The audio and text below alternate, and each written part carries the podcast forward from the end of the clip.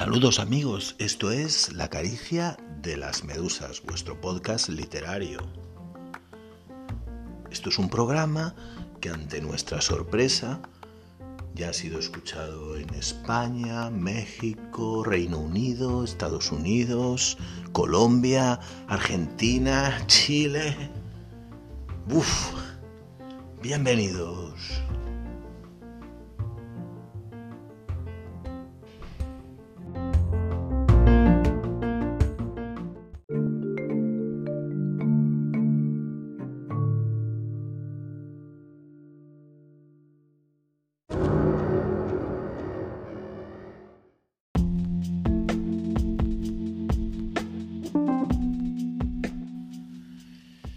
Saludos a todos los amigos de la caricia de las medusas. Aquí estamos de nuevo en vuestro podcast literario. Tengo una pequeña noticia, una pequeña información para los que seguís este podcast. Para los que lo conocéis más, pues muchos sabréis que el episodio 9, que precisamente creo que fue el episodio más largo, duró creo que algo más de 40 minutos, estuvo dedicado totalmente a la obra de Sebastian Fitzek, escritor de thriller psicológico. Y realmente es mi escritor favorito, al que más leo últimamente.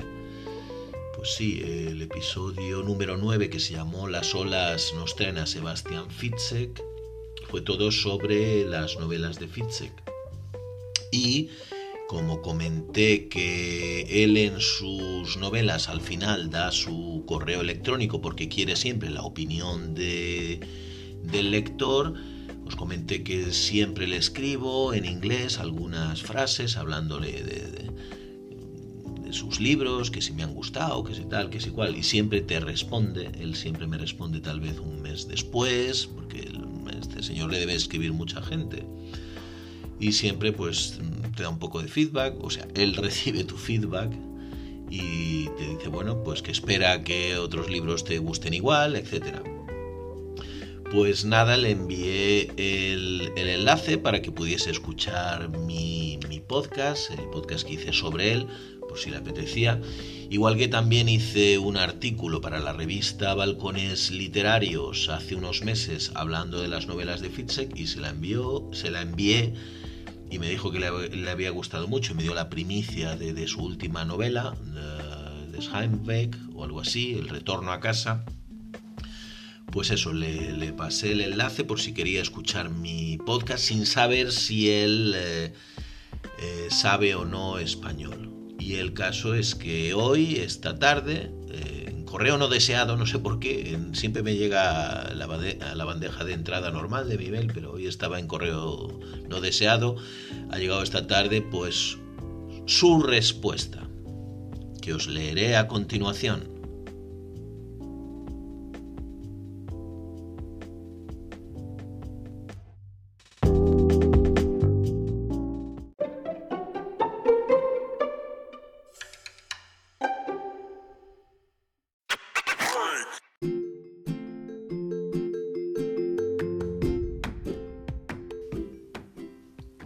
Dear Oscar, thank you very much for your message.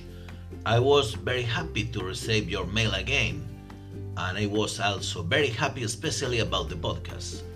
I don't speak Spanish, but I'll have it translated. Thank you so much. I hope you are fine. Stay healthy. Yours, Sebastián. Bueno, pues eso me dice, querido Oscar, muchas gracias por tu mensaje.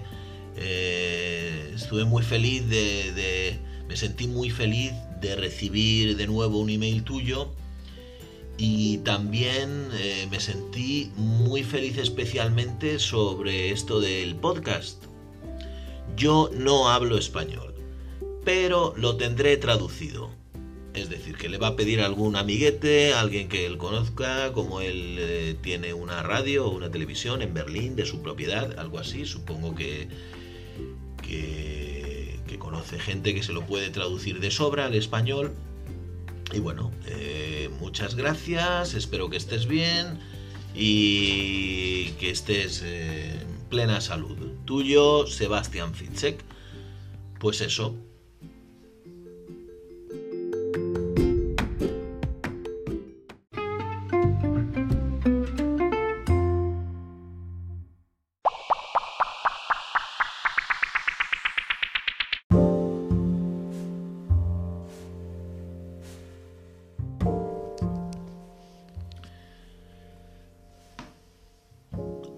Hoy os voy a hablar un poquito de Delatora, que es la última novela, si no me equivoco, de Joyce Carol Oates.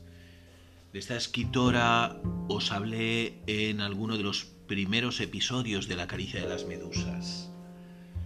Eh, concretamente en el de en el titulado distopías oceánicas y Murakami varios. En ese episodio os hablé de una novela de ella que me gusta mucho, Hazards of Time Travel, los peligros del viaje en el tiempo. De la Tora es una historia profunda, actual, y digo profunda porque eh, entra en un problema importante en Estados Unidos como es la segregación racial, el racismo. Sabéis que están a la orden del día pues los casos de, violencia policial, de excesos policiales, asesinatos de, de ciudadanos eh, de raza o más bien de etnia, porque el término raza científicamente puede que no sea muy aceptable, aunque se use tanto. Eso de que genéticamente haya una diferencia no está muy claro. Entonces tal vez, pues, pues sí, se ha de aceptar una pigmentación de la piel, pero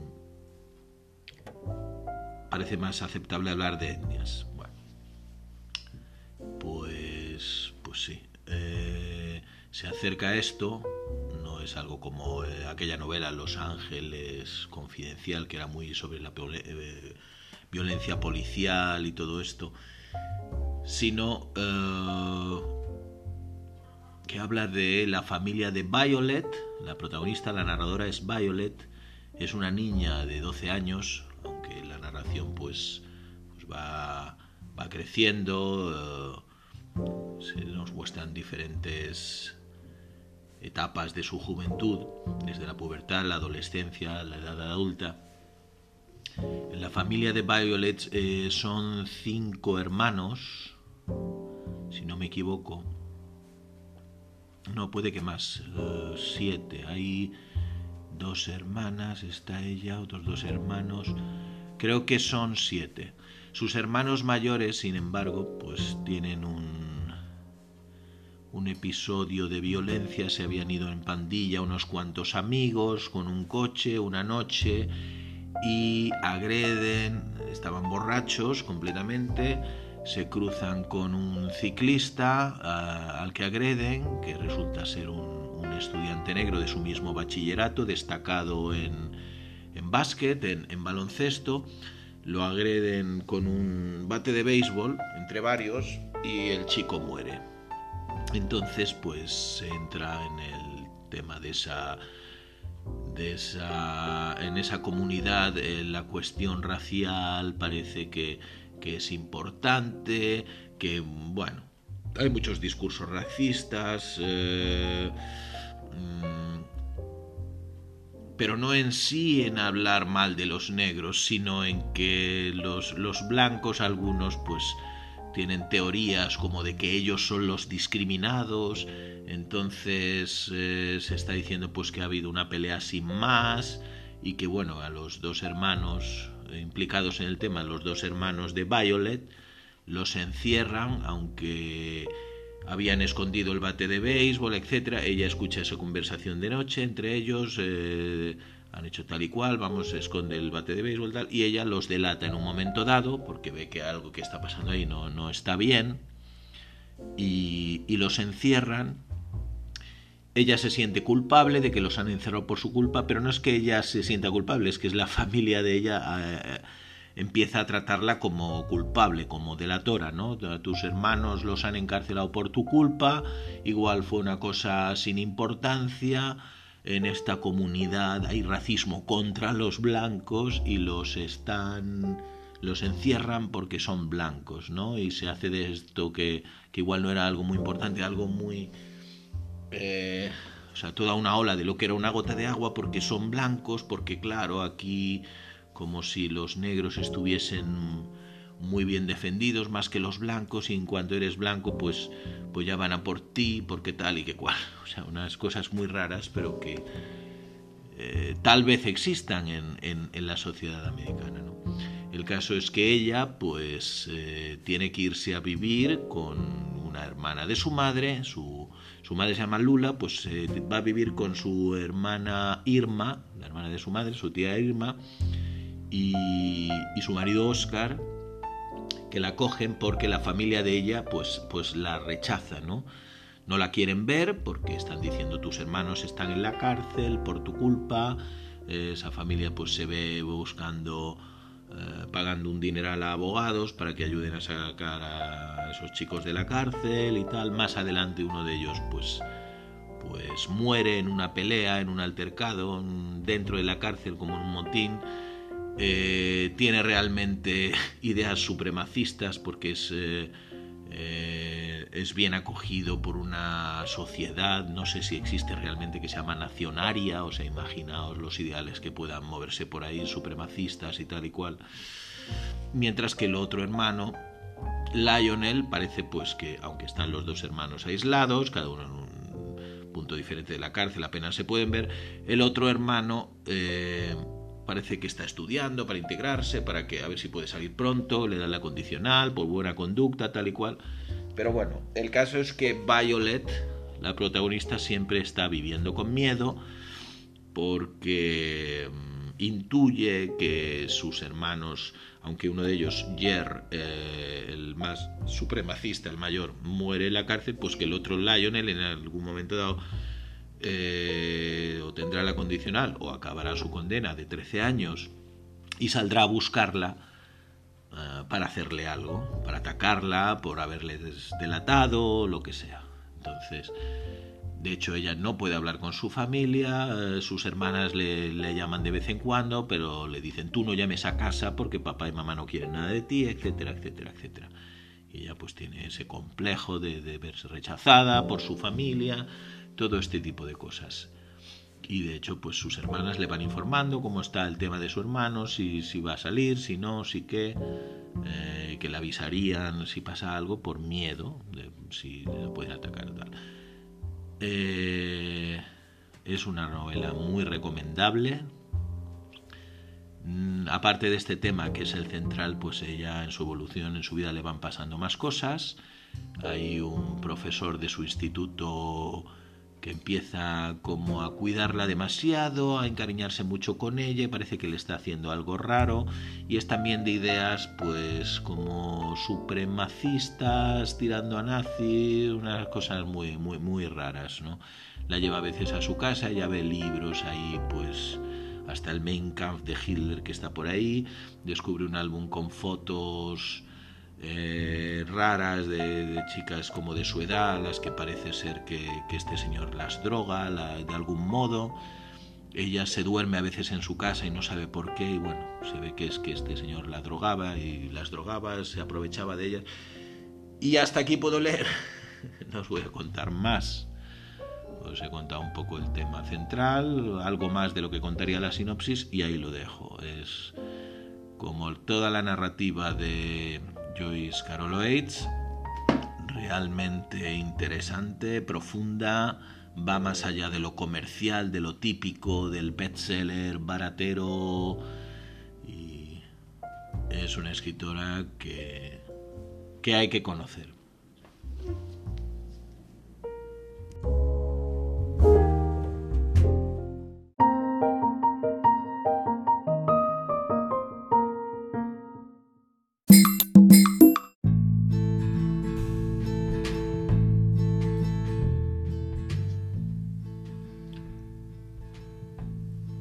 Bien, llegamos al fin de este episodio, amigos.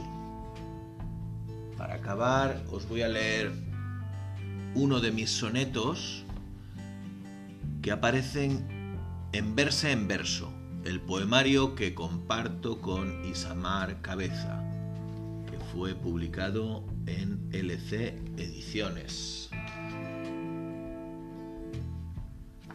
Esto ocurrió en 2018. Él te maltrata, él siempre te acosa. No te habla bien ni te sientes querida. Para no hablarle, te haces la dormida. Pensabas que el amor era otra cosa.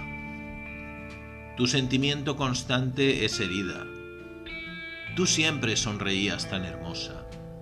La pérdida de humor es dolorosa. La vida es purgatorio sin salida. Alguna distracción tras luchar duro, perdonas porque tiene algún detalle. Ya se acostumbrarán las del futuro. Las lágrimas están, no ves el valle, porque no te refresca el aire puro. Respiras cuando sales a la calle. Adiós.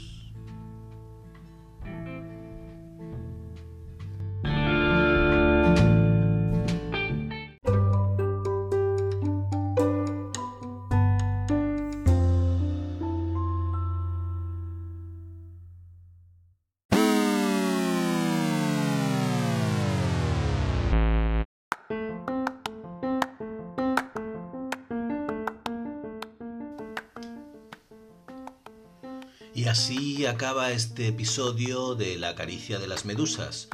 Recordad que podéis enviar vuestros microrelatos, vuestros pequeños poemas, ideas, sugerencias, saludos, besos, pensamientos, filosofadas. Basta que escribáis a esta dirección electrónica oscardavid1911 arroba hotmail.com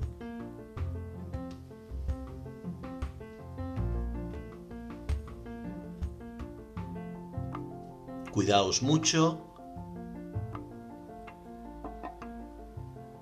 y que las medusas os acompañen.